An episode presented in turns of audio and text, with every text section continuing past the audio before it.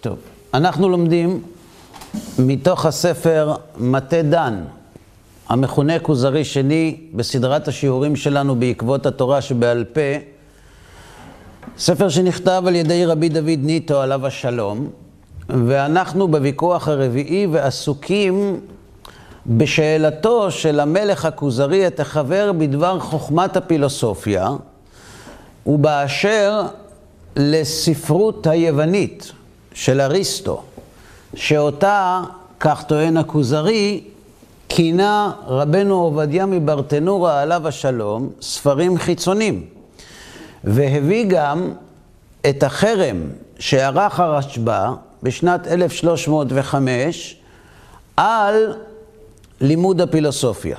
ועל כך התחיל להשיב החבר בשיעור הקודם. והבטחנו בסוף השיעור הקודם שאנחנו נעסוק באירועים שקדמו, שהכשירו את החרם של הרשב"א, רבנו שלמה בן אברהם אדרת עליו השלום. אז כדי להבין את הרקע לחרם צריך ללכת לא מעט שנים אחורנית, כמו תמיד. התקופה של אחרי תקופת האמוראים והסבוראים בבבל, נקראת תקופת הגאונים. בתקופת הגאונים, לחכמי בבל היה משקל מאוד משמעותי, אולי הכי משמעותי בהיסטוריה של הגלות היהודית בעם ישראל. כיוון שבתקופת הגאונים, הרוב מכריע של יהודי העולם היו נתונים תחת שלטון מוסלמי, תחת חליפות מוסלמית, וכיוון שיהודי בבל הייתה להם מערכת שלטונית כמעט אוטונומית, שבראשה עמדו שניים, ראש הגולה, שהיה הזרוע השלטונית, הפוליטית, והייתה הזרוע השנייה, הרבנית, ההלכתית, התורנית, שהיה ראש הישיבה.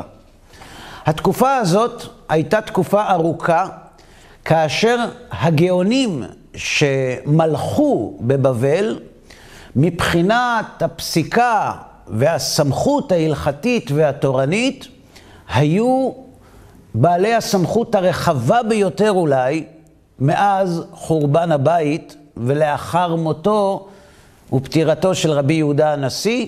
אפשר לומר, רבי יהודה הנשיא במשנה, רבינה ורבשי בתלמוד והגאונים בהלכה. אלא שתקופת הגאונים נסתיימה והתורה החלה להתפשט למרחבים נוספים, מעבר לתורה שהייתה באשכנז. מבבל התורה התפשטה למצרים, לתוניס, לאלג'יר, לספרד ולמקומות נוספים.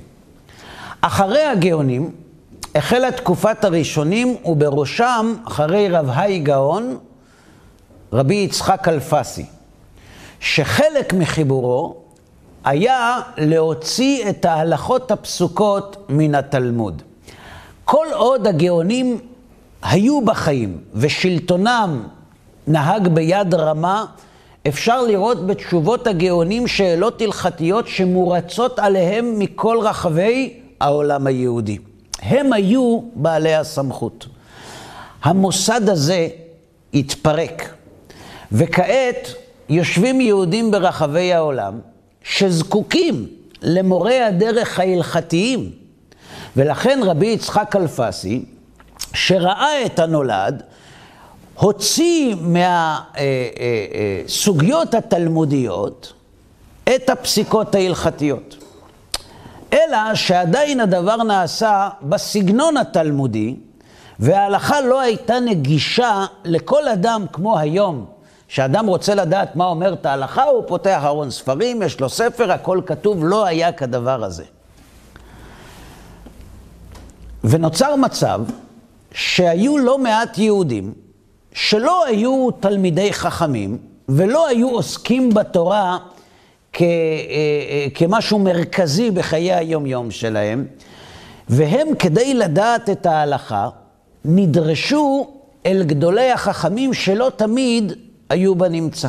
מה גם אם תוסיפו לכך רדיפות במקומות שונים ונדודים שונים, מי שרצה באמת לקיים את ההלכה ולא היה תלמיד חכם, היום אנחנו יודעים יש, יש אפשרות לשלוח במייל, לקבל, לא היה דבר כזה, לא היו אפילו ספרים. בטח שלא היה ספר הלכתי. ספר שמרכז עבור האדם היהודי החפץ בקיום המצוות את ההלכה, לא היה בנמצא. ואז הגיע הרמב"ם. צריך לדעת שהפולמוסים שנערכו נגד הרמב"ם לא היו רק נגד המורה נבוכים. כלומר, הרמב"ם הביא לעולם הרבה מאוד דברים שלא היו לפניו. ולכן נוהגים לומר ממשה עד משה לא קם כמשה. מה היה החידוש בגישה של הרמב"ם? הרמב"ם בהקדמה למשנה תורה, משנה תורה, זה מה שאנחנו קוראים היד החזקה, הוא כותב ככה. למה הוא כותב את משנה תורה? כותב הרמב"ם. אם לא היו ספרים, מאיפה הוא קיבל את הידע? אה? אם לא היו ספרים, מאיפה הוא קיבל את כל הידע? מאיפה הרמב"ם קיבל את הידע? נו, אז אם הרמב"ם פוסק הלכה, סביר להניח שהוא למד את כל ארון הספרים היהודי שהיה נהוג עד אז. שהוא היה מועט. מאוד, אבל היה בעל פה. כל התלמוד, חלק מן הירושלמי, הפסיקה. דברים שעברו מפה מאוזן, בחלקם הוא קיבל אותם במוטעין.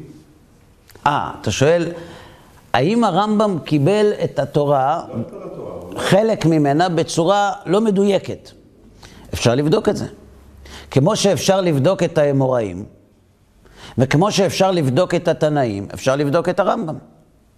לא פעם חכמי התלמוד שואלים שאלה ונשארים בקושייה, כי הדברים שנאמרו על ידי האמורא או התנא סותרים משנה או ברייתא או כל דבר אחר.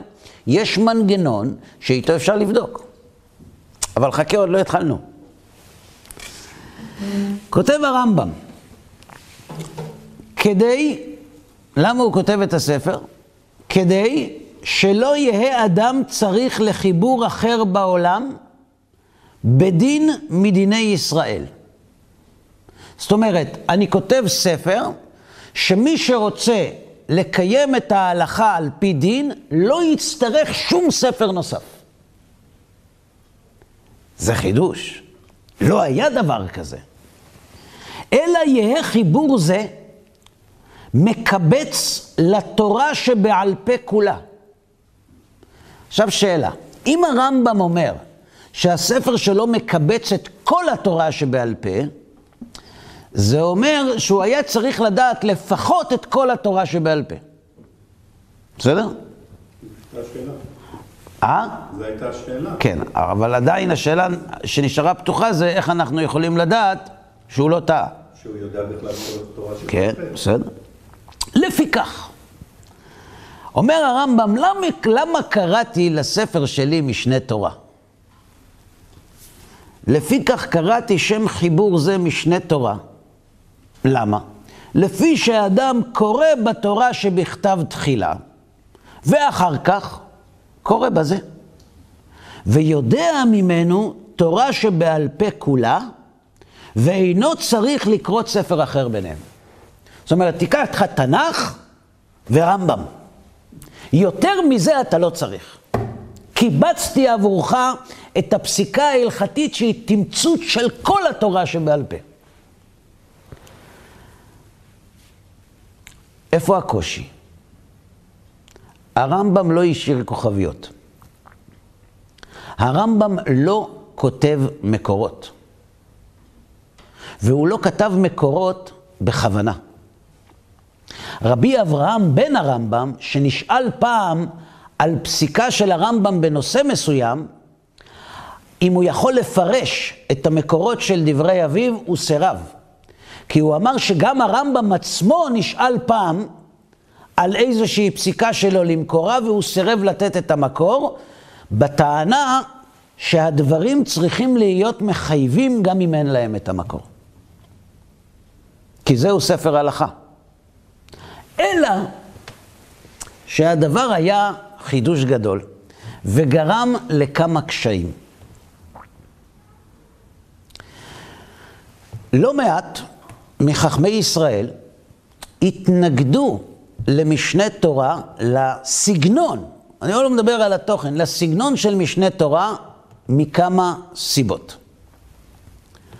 מי שהציג את הסיבות האלה היה רבי פנחס הדיין, שהגיע מפרובנס למצרים.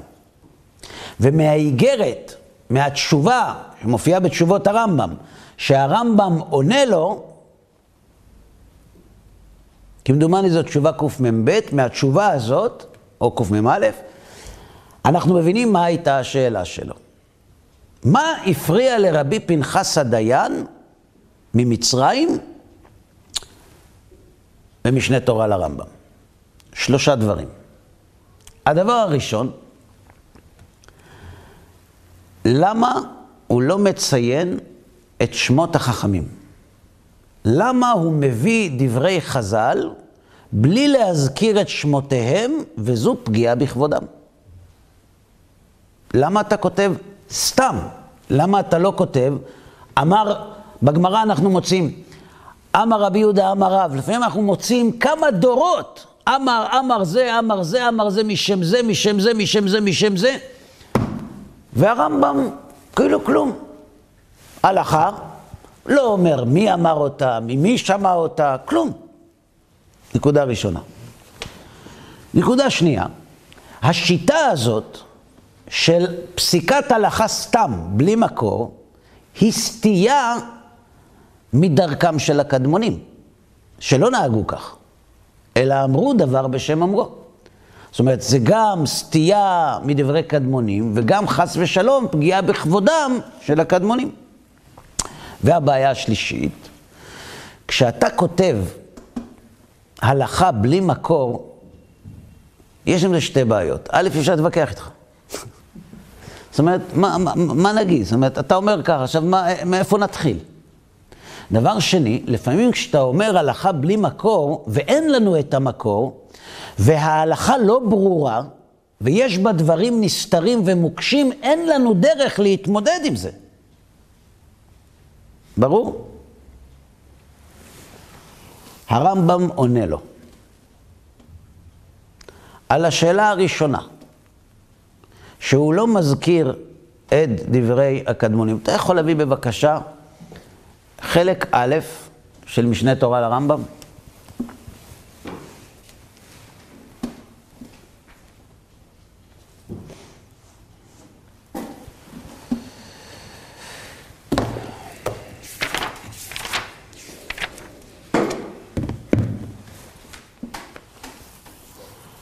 אומר הרמב"ם לרבי פנחס, למה אתה אומר שאני לא אומר את הדברים בשם אומרם? שאני לא מזכיר את שמות החכמים? תפתח את ההקדמה שלי למשנה תורה, את הדף הראשון. כל המצוות שניתנו לו למשה בסיני, בפירושם ניתנו. והוא לימדה לשבעים זקנים. ואלעזר ופנחס ויהושע, שלושתם קיבלו ממשה. וליהושע שהוא תלמידו של משה רבנו מסר תורה שבעל פה וציווהו עליה. בכל ימי יהושע, כל ימי חייו למד על פה, וזקנים רבים קיבלו מיהושע, וקיבל עלי מן הזקנים ומפנחס. ושמואל קיבל מעלי ובדינו, ודוד קיבל משמואל ובדינו, ואחיה השילוני מיוצא מצרים היה, ולוי היה, ושמאי ממשה, והיה קטן ממשה, וקיבל מדוד ובדינו, ואליהו קיבל מאחיה השילוני, ואלישע קיבל מאליהו, ויהוידע הכהן קיבל מאלישע, וזכריה מיהוידע, והושע קיבל מזכריה, ועמוס קיבל מהושע, וישעיה קיבל מעמוס, ומיכה קיבל מישעיה, ויואל קיבל ממיכה. ובדינו, ונחום קיבל מיואל, וחבקוק קיבל מנחום, וצפניה מחבקוק, וירמיה קיבל מצפניה, וברוך בן אריה קיבל מירמיה. ועזרא ובדינו קיבלו מברוך בן אריה. ובית דינו של עזרא הם הנקראים אנשי כנסת הגדולה. והם חגי, זכריהו, מלאכי, דניאל וחניה, מישאל ועזריה ונחמיה בן חכליהו, מרדכי, בלשן וזרובבל, בהרבה חכמים עמהם תשלום 120 זקנים. האחרון שבהם, שמעון הצדיק. והוא היה מכלל המאה ועשרים וקיבל תורה מכולם. הוא היה כהן גדול אחר עזרא, ואנטיגנוס איש סוחו ובדינו קיבלו משמעון הצדיק, ויוסי בן יועזר ויוסי בן יוחנן קיבלו מאנטיגנוס, ויהושע בן פרחיה ואיתתאי ארבלי ובדינן קיבלו יוסף בן אליעזר בן יוחנן, ויהודה בן טבעי ושמעון בן שטח קיבלו מישוע בן פרחיה ואיתתאי ארבלי, ושמעיה ואבטליון ובדינם קיבלו מיהושע ושמעון, והלל ושמאי קיבלו משמעיה ואבטליון, ורבן יוחנן בן זכאי, ורבן שמעון בנו של הלל קיבלו מהלל, וחמישה תלמידים היו להם, וככה הוא מונה את כל הרשימה עד עד שהוא מגיע לרבנו הקדוש. רבי יהודה הנשיא, חותם המשנה. ואז הוא ממשיך, וקיבל אחרי זה תקופת האמוראים, ורבא מרבי יוסף וכולי, ורבי יוסף ורבא, ושניהם קיבלו מרב נחמן, מכלל החכמים של רבא ורב אשי ורבינה. ואז חתמו את התלמוד. נמצא. מרב אשי עד משה רבנו עליו השלום, 40 דורות, ואלו הם. רב אשי מרבה, ורבה מרבה, ורבה מרבונה, ורבונה מרבי יוחנן, ורבי יוחנן מרבי שמואל ורבנו הקדוש, ורבנו הקדוש מרבן שמעון אבי, ורבן שמעון מרבן גמליאל, ורבן גמליאל מרבן שמעון אבי, ורבן שמעון מרבן גמליאל הזקן, ורבן גמליאל הזקן מרבי שמעון אבי, ורבי שמעון מהלל ושמאי, והלל ושמאי ישמעיה ואבטליון, שמעיה ואבטליון יהודה ושמעון, ויהודה, והוא חוזר אחורנית, ויהודה ושמעון יהושע בן פרח וניתאי ארבלי, ויהושע וניתאי מיוסי בן יועזר ויוסף בן יוחנן. ויוסי בן יועזר וסוף בן נחם מאנטיגונוס, ואנטיגונוס משמעון, ושמעון מעזרא, ועזרא מברוך, וברוך מירמיה, וירמיה מצפניה, וצפניה מחבקוק, חבקוק מנחום, ונחום מיואל, ויואל ממיכה, ומיכה מישעיה, וישעיה מעמוס, ועמוס מהושע, והושע מזכריה, וזכריה מיהוידע, ויהוידע מאלישע, ואלישע מאליהו, ואלישעהו מאחיה, ואחיה מדוד, ודוד משמואל, ושמואל מאלי, ואלי מפנחס, ופנחס מיהושע, ויהושע ממשה רבנו, ומשה רבנו מפי הגבורה, נמצא שכולם מהשם אלוהי ישראל. מה אתה רוצה? כתבתי בהתחלה את השמות של כל מעבירי התורה כדי שתבין שאני לא אומר שום דבר מעצמי. אז למה אתה אומר שאני לא נוהג בהם כבוד? פתחתי את החיבור שלי בסדר השתלשלות התורה שבעל פה בשמותיהם למשפחותם, לבית אבותם. זה באשר לחלילה אי נהיגת כבוד בקדמונים. לגבי הנטייה... מי? רבי פנחס. אם זה כתוב, זה כזה ברור, אם אתה פתחת בשניות, אז הוא ארבע שניות אתה לוקח, מה בא לי על זה? איך הוא בכל טען את זה? לא תמיד הקורא שקורא בספר מבין את כוונת הכותב. למשל, אנחנו למדנו את ההקדמה של הרמב"ם כמה פעמים. את ההקדמה למשנה תורה. ציטטנו אותה כמה פעמים. לא שאלנו את עצמנו אף פעם, למה עם זה הוא פותח את המשנה תורה? למה הוא פותח עם סדר השתלשלות התורה שבעל פה? כאילו, מה, למה זה כל כך חשוב? אפילו רבי יהודה הנשיא, שהוא מתחיל את המשנה, הוא לא עושה את זה.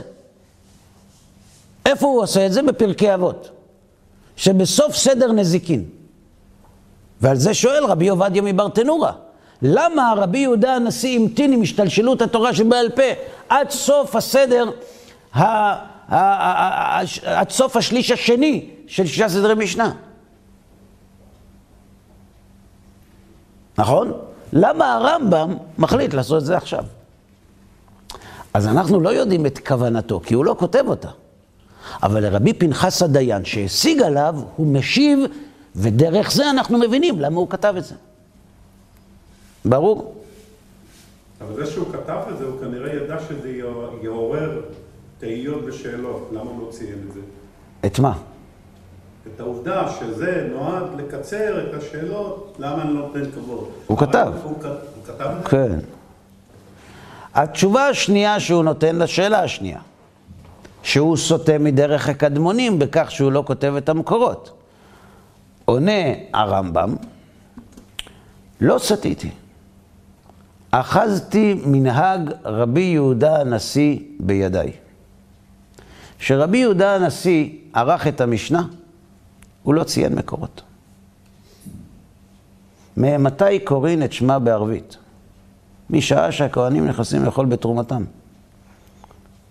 לא מזכיר שמות. לפעמים הוא מזכיר דברי היחיד, אבל יש סיבה למה הוא מזכיר דברי היחיד. אבל בדרך כלל, סתם משנה. לכן, לא סטיתי. ומה באשר לטענה שעל ידי זה שהוא לא מציג מקורות, אנשים יכולים לא להבין את מה שהוא אמר? לזה, לרמב"ם יש תשובה ייחודית. כותב הרמב"ם,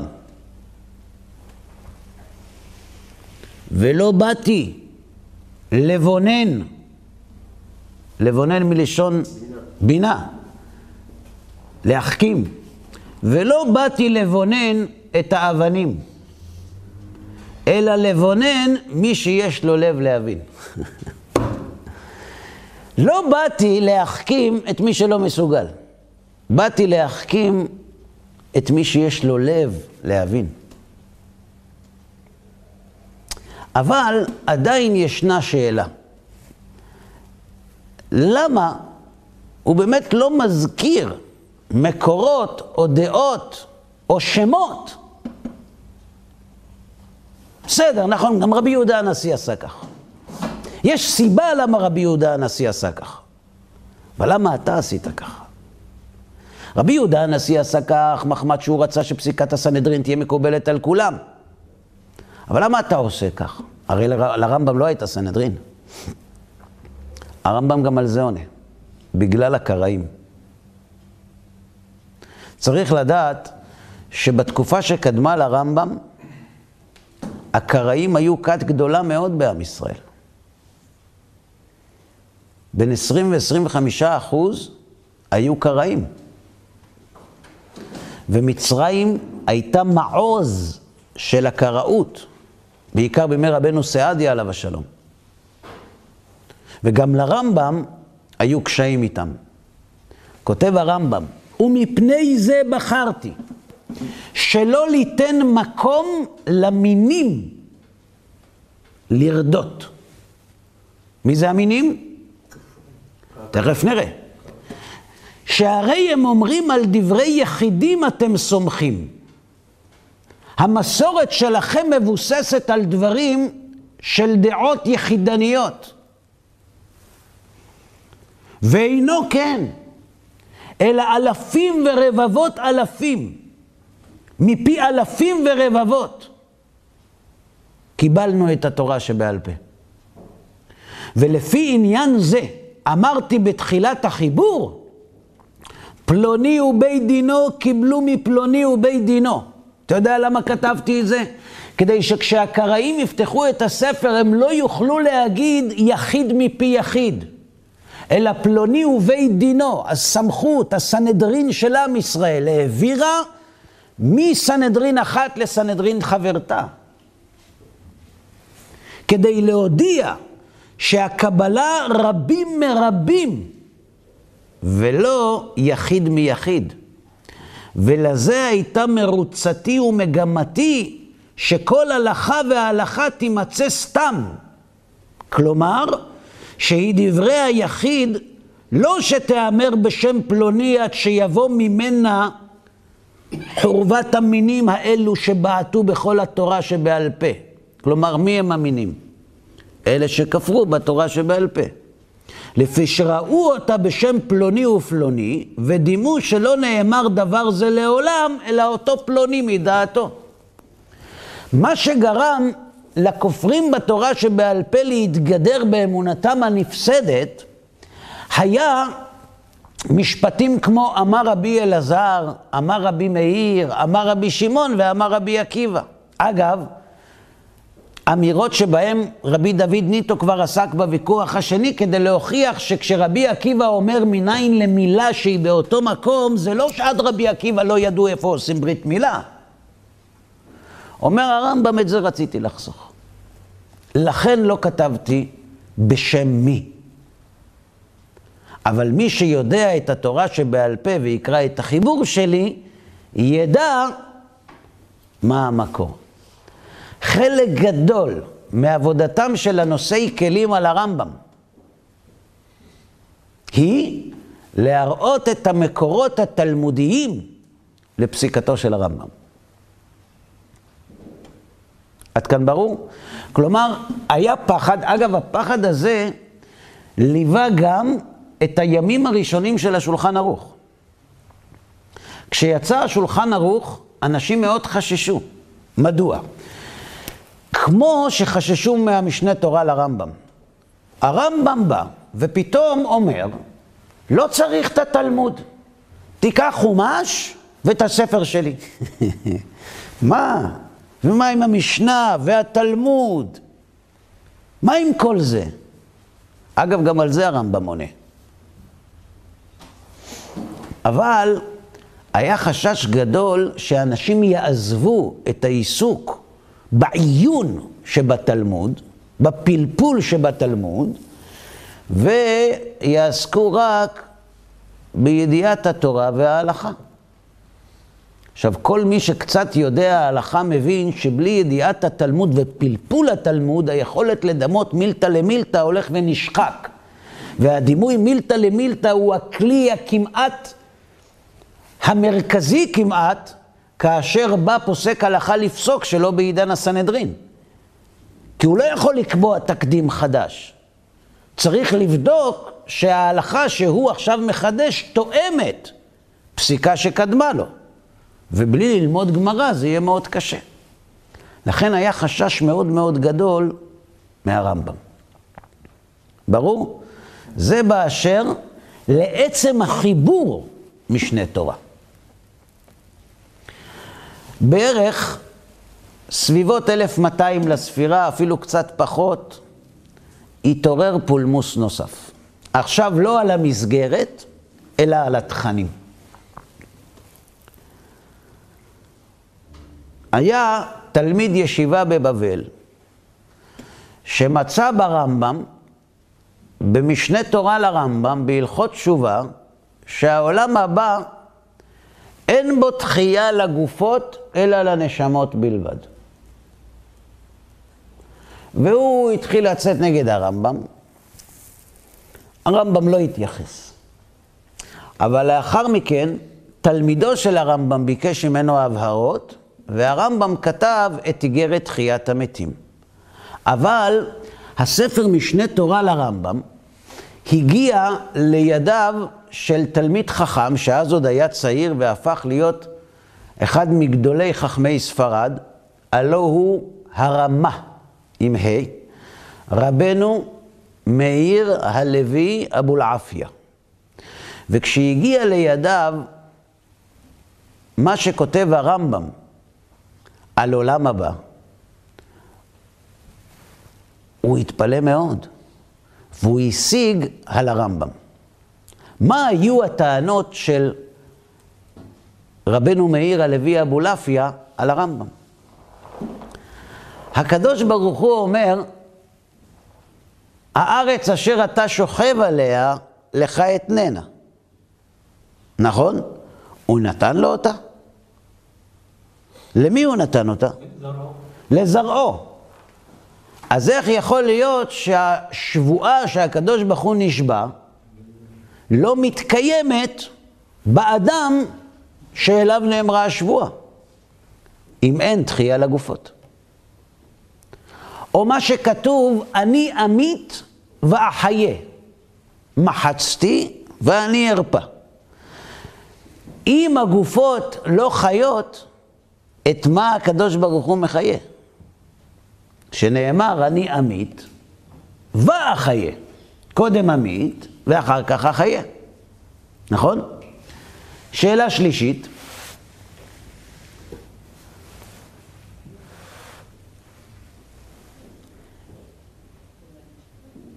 ואם יש אומר, הוא מתכוון לרמב"ם, איך יעמוד גוף בלא אכילה ושתייה?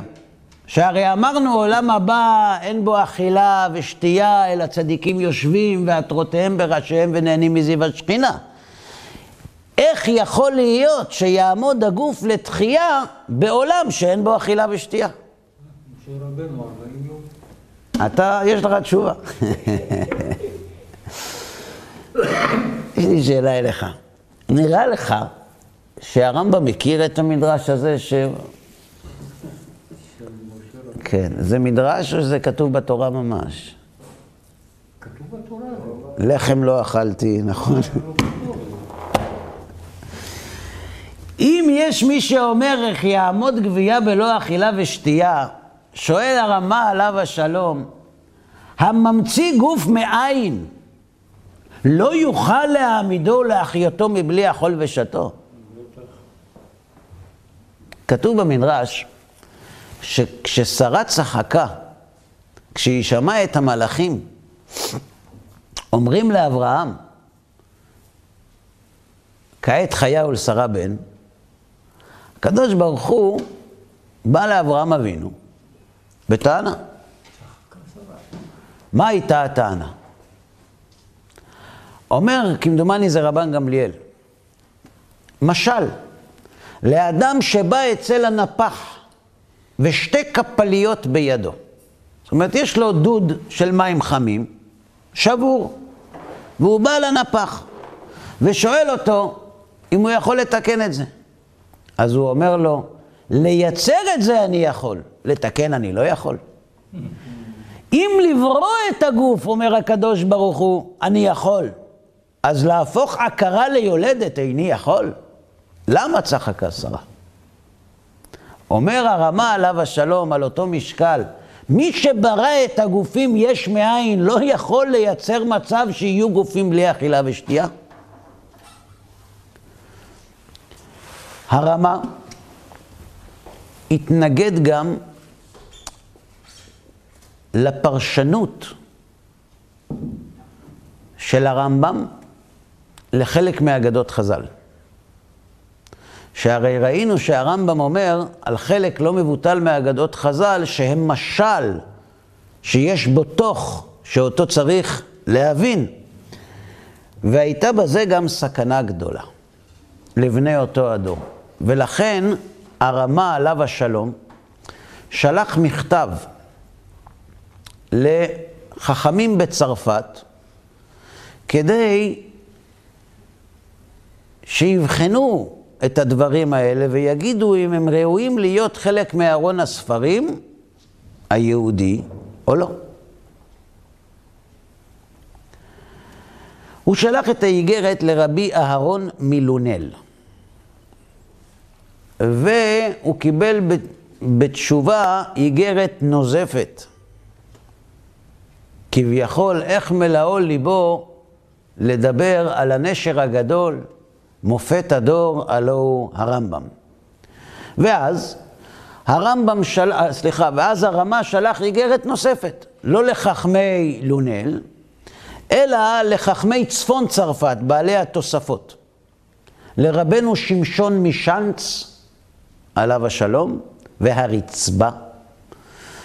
ורבי שמשון משאנץ אכן הסכים איתו שלא מקובל עליו הדברים שהרמב"ם כותב בעניין תחיית המתים, וגם באשר לאליגוריה של דברי חז"ל, אבל מכאן ועד לצאת נגד הרמב"ם המלך הגדול. עד כאן בסדר? למה התכוון הרמב"ם? הרמב"ם הסביר למה הוא מתכוון. יש הבדל בין תחיית המתים שמתרחשת בעולם הזה לבין העולם הבא. אבל כשנלמד בעזרת השם, בעיתו ובזמנו, את איגרת תחיית המתים, מאמר תחיית המתים לרמב"ם, נדע מהי שיטתו. צריך לדעת שיש שלוש דעות בעניין. יש דעת רבנו סעדיה, גאון עליו השלום, יש דעת הרמב"ם ויש דעת הרמב"ן. עסקנו קצת ב... בנושא בעבר, אולי בעתיד נלמד את האיגרת בצורה מסודרת. בסדר? הוא לא התכוון לתחיית המתים שעשו כל הנביאים, המשולמית וכל זה, זה היו מתים ויחיו. לא לזה הרמב"ם מתכוון, לא. לא לזה הרמב"ם מתכוון כשהוא מדבר על תחיית המתים. שלושים שנה אחר כך התחדש פולמוס נוסף על הספר של הרמב"ם, מורה הנבוכים.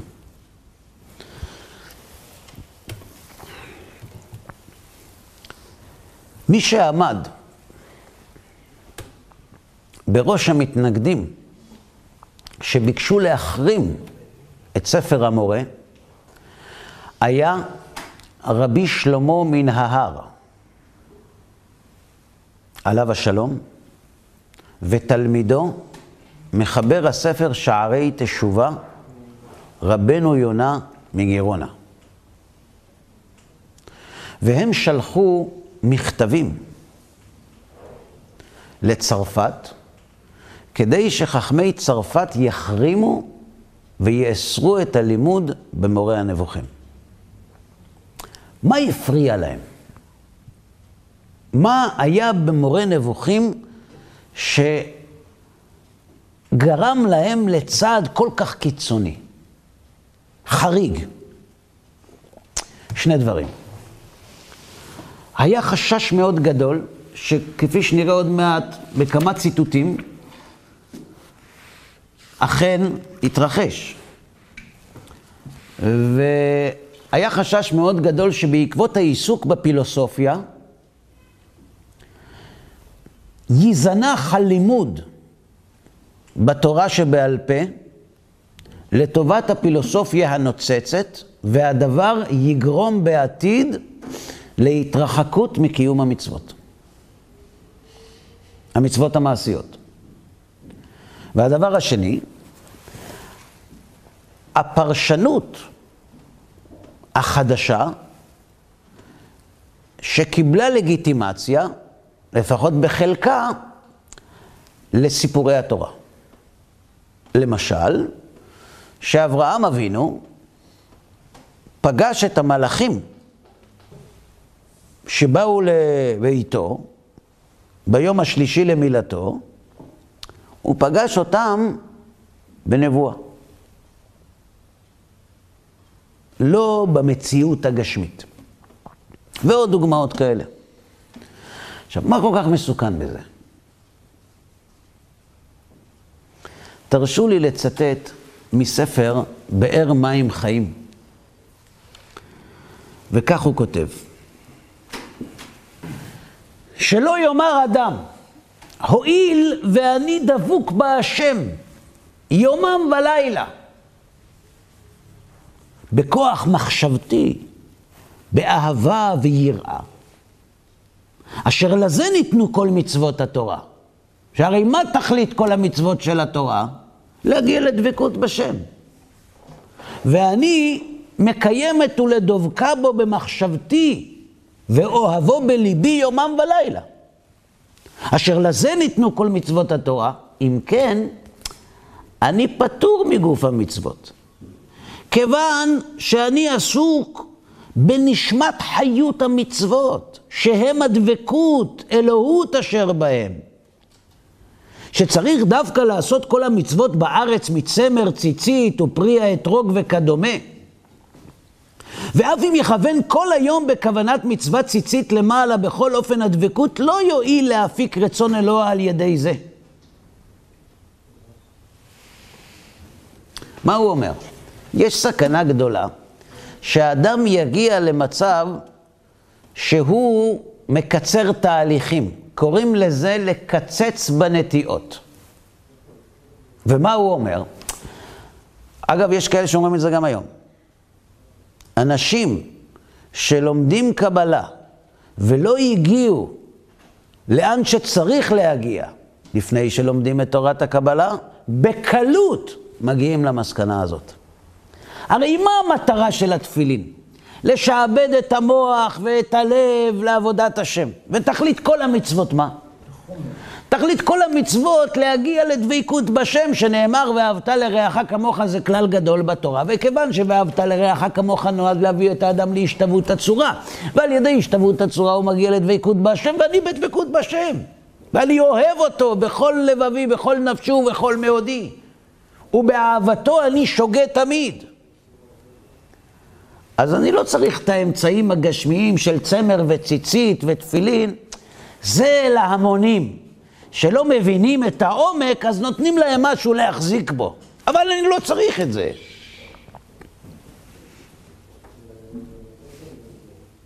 ואף אם יכוון כל היום בכוונת מצוות ציצית, בכל אופן הדבקות לא יועיל להפיק רצון אלוה על ידי זה.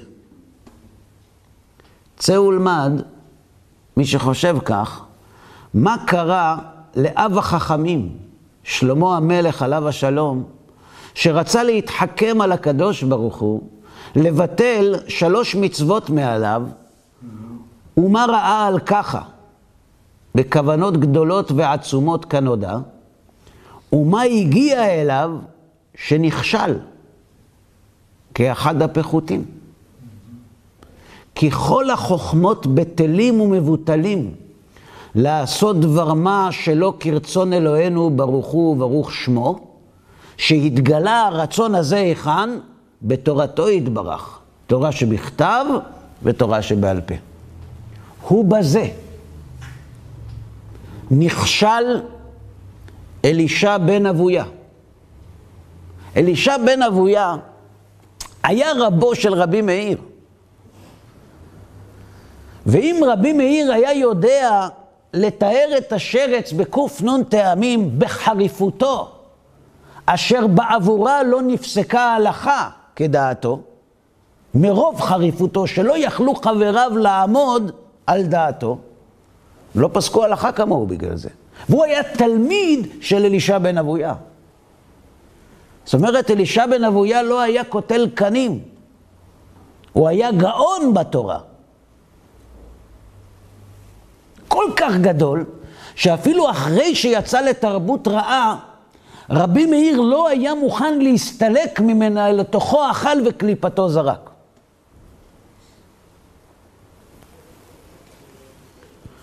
ובזה נכשל אלישע בן אבויה, ונעשה אחר, שהיו המצוות בזויות בעיניו, לקטנותן, בחוכמתו, ממה שנעשים מדברים אשר על הארץ. והוא עלה למעלה למעלה, לכוון בכל כוונותיהם למעלה, ולהידבק שם במקורם, ולא לעשות גופם בארץ. הוא עלה גבוה כל כך, עד שהמצוות המעשיות לא תפסו אצלו מקום. כולל ברית? ברית עשו לו. כתוב בחז"ל שהיו בברית שלו כל החכמים. להכיל אני לא יודע. צריך להיזהר מאוד שמדברים גם על אלה שחכמי התלמוד מזכירים אותם, צריך מאוד להיזהר. ונפל הוא לארץ. ועל זה אמרו, בשעה שהיה עומד בבית המדרש, הרבה ספרי טועין נושרים מחיקו. כי זה הייתה טעותו, שהיו המצוות בזויות בעיניו לקטנות ערכן בדברים שעל הארץ הגשמי, והוא עלה לשמיים שיאו. ועל כן אמר רבנו הקדוש, מי זה רבנו הקדוש? רבי יהודה הנשיא עליו השלום, כי שניהם צריכים להיות תפארת לעושיה, שהיא בחינת המחשבה והדבקות ויראה, כי זה עיקר חיות נשמות המצוות, כאשר כתבנו, ותפארת לו מן האדם, שיעשה גם המצווה הנגלית. כלומר, יש מתח עצום בחייו של איש האלוהים, בחייו של אדם שזוכה לדבקות. כי מצד אחד ראשו מגיע השמיימה, ומי שראשו מגיע השמיימה, העולם הזה נדמה עליו ככלי ריק. ואם העולם הזה הוא כלום, אז איזה טעם יש בלגלגל רצועות על היד? ולכן אומר רבי, רבי יהודה הנשיא, תפארת לעושיה ותפארת לו מן האדם. וזה היה חשש גדול באותם ימים, כאשר הפילוסופיה חדרה לארון הספרים היהודי, מכך שאנשים, מתוך חיבתם לחוכמה ולפילוסופיה, יהפכו את המופשט עיקר ואת המעשי טפל. רוצים לזה דוגמאות? בבקשה.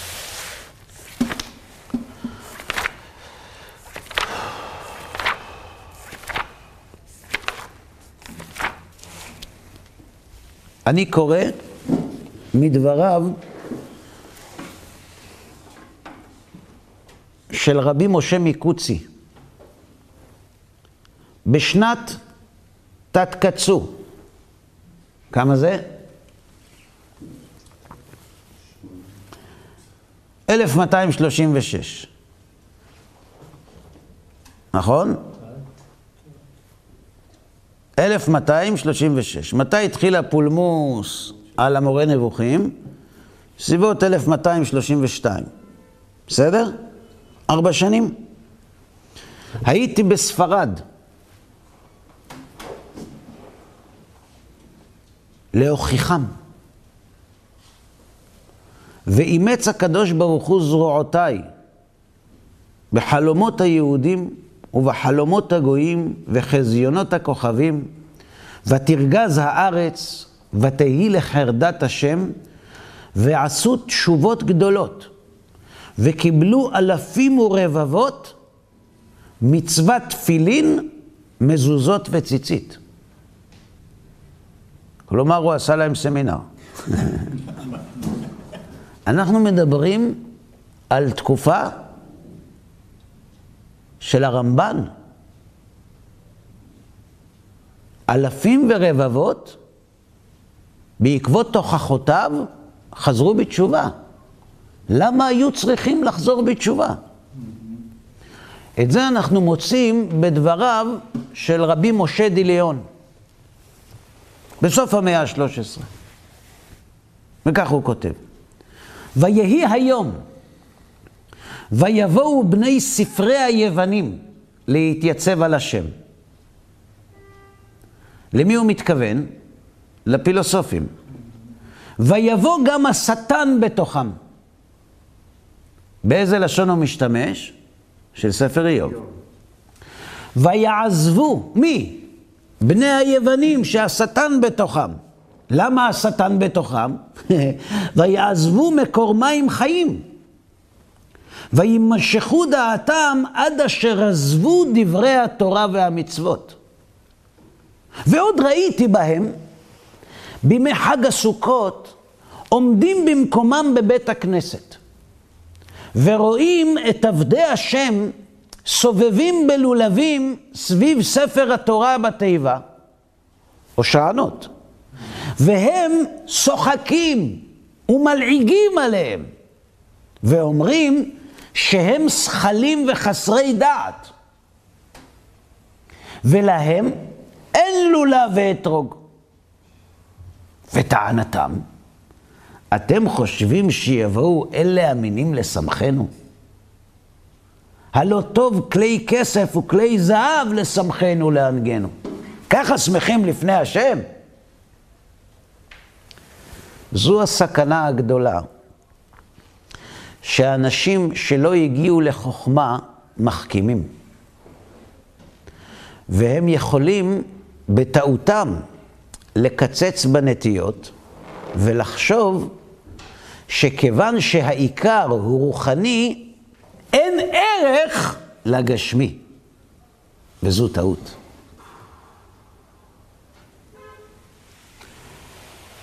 ולכן רבי שלמה מנהר ורבנו יונה הצליחו לשכנע את חכמי צפון צרפת להחרים את המורה. ובעקבות זאת החרימו בספרד את רבי שלמה מנהר ואת רבנו יונה בגלל שהחרימו את המורה. ואז הרד"ק נשלח לספרד, רבנו דוד קמחי עליו השלום מפרובנס, כדי לשכנע את הרמב"ן להצטרף לאלו המתנגדים להחרמת המורה. והיה ניסיון שהרמב"ן יפשר בין הסיעות השונות, אבל הניסיון הזה לא צלח ולא עלה יפה. בשנת 1240 הפולמוס שכח, כיוון שב-1240 נשרף התלמוד. ורבנו יחיאל מפריז, מאחרוני בעלי התוספות, עזב את צרפת ועלה לארץ ישראל והתיישבו תלמידיו בעכו.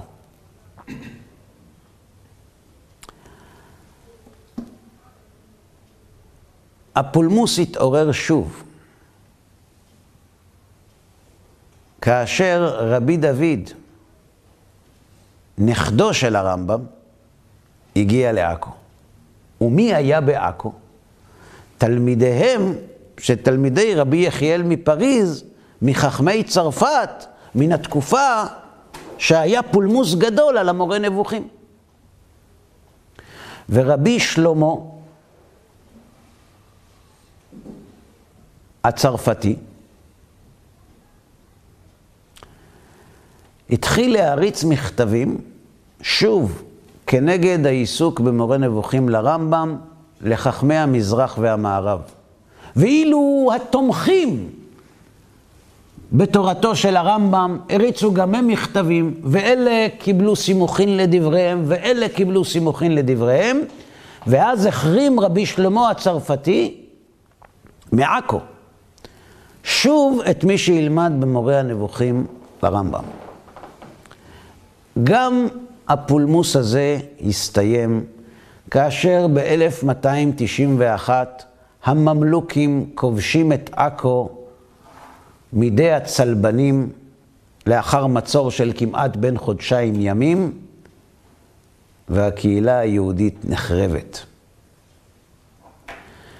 בכל המקרים, עובדתית, לא שאני חס שלום יכול להביע דעה במחלוקת כל כך גדולה, אבל הפולמוסים על הרמב"ם אף פעם לא הסתיימו טוב. יש אומרים ששרפו את ספרי הרמב"ם בצרפת. אינני יודע, יש בזה ויכוח. אבל מה שכולם יודעים, זה שלא הרבה שנים אחר כך, בוודאות שרפו את התלמוד בצרפת. ואותו דבר קרה גם בעכו. אלא שלאחר הפולמוס הזה, עדיין הריצו אל הרשב"א מכתבים. והרשב"א היה בספרד באשר ללימוד המורה נבוכים והסכנות הגדולות שיש בו, ושוב חזרו, והרשב"א שלח כדי לבדוק. ובסופו של דבר, למרות שהרשב"א לא הסכים עם דבריו של רבי שלמה הצרפתי, בסופו של דבר הרם, הרשב"א חיפש את האיזון, וכך נולד חרם הרשב"א הראשון. שאוסר ללמוד פילוסופיה עד גיל 25, אלא רק מגיל 25 והלאה, כאשר החרם הוא בעל תאריך תפוגה, 50 שנה. כלומר, לפי החרם הראשון, ב-1355 החרם הזה בטל. מהו הנוסח? את זה נלמד בעזרת השם בפעם הבאה.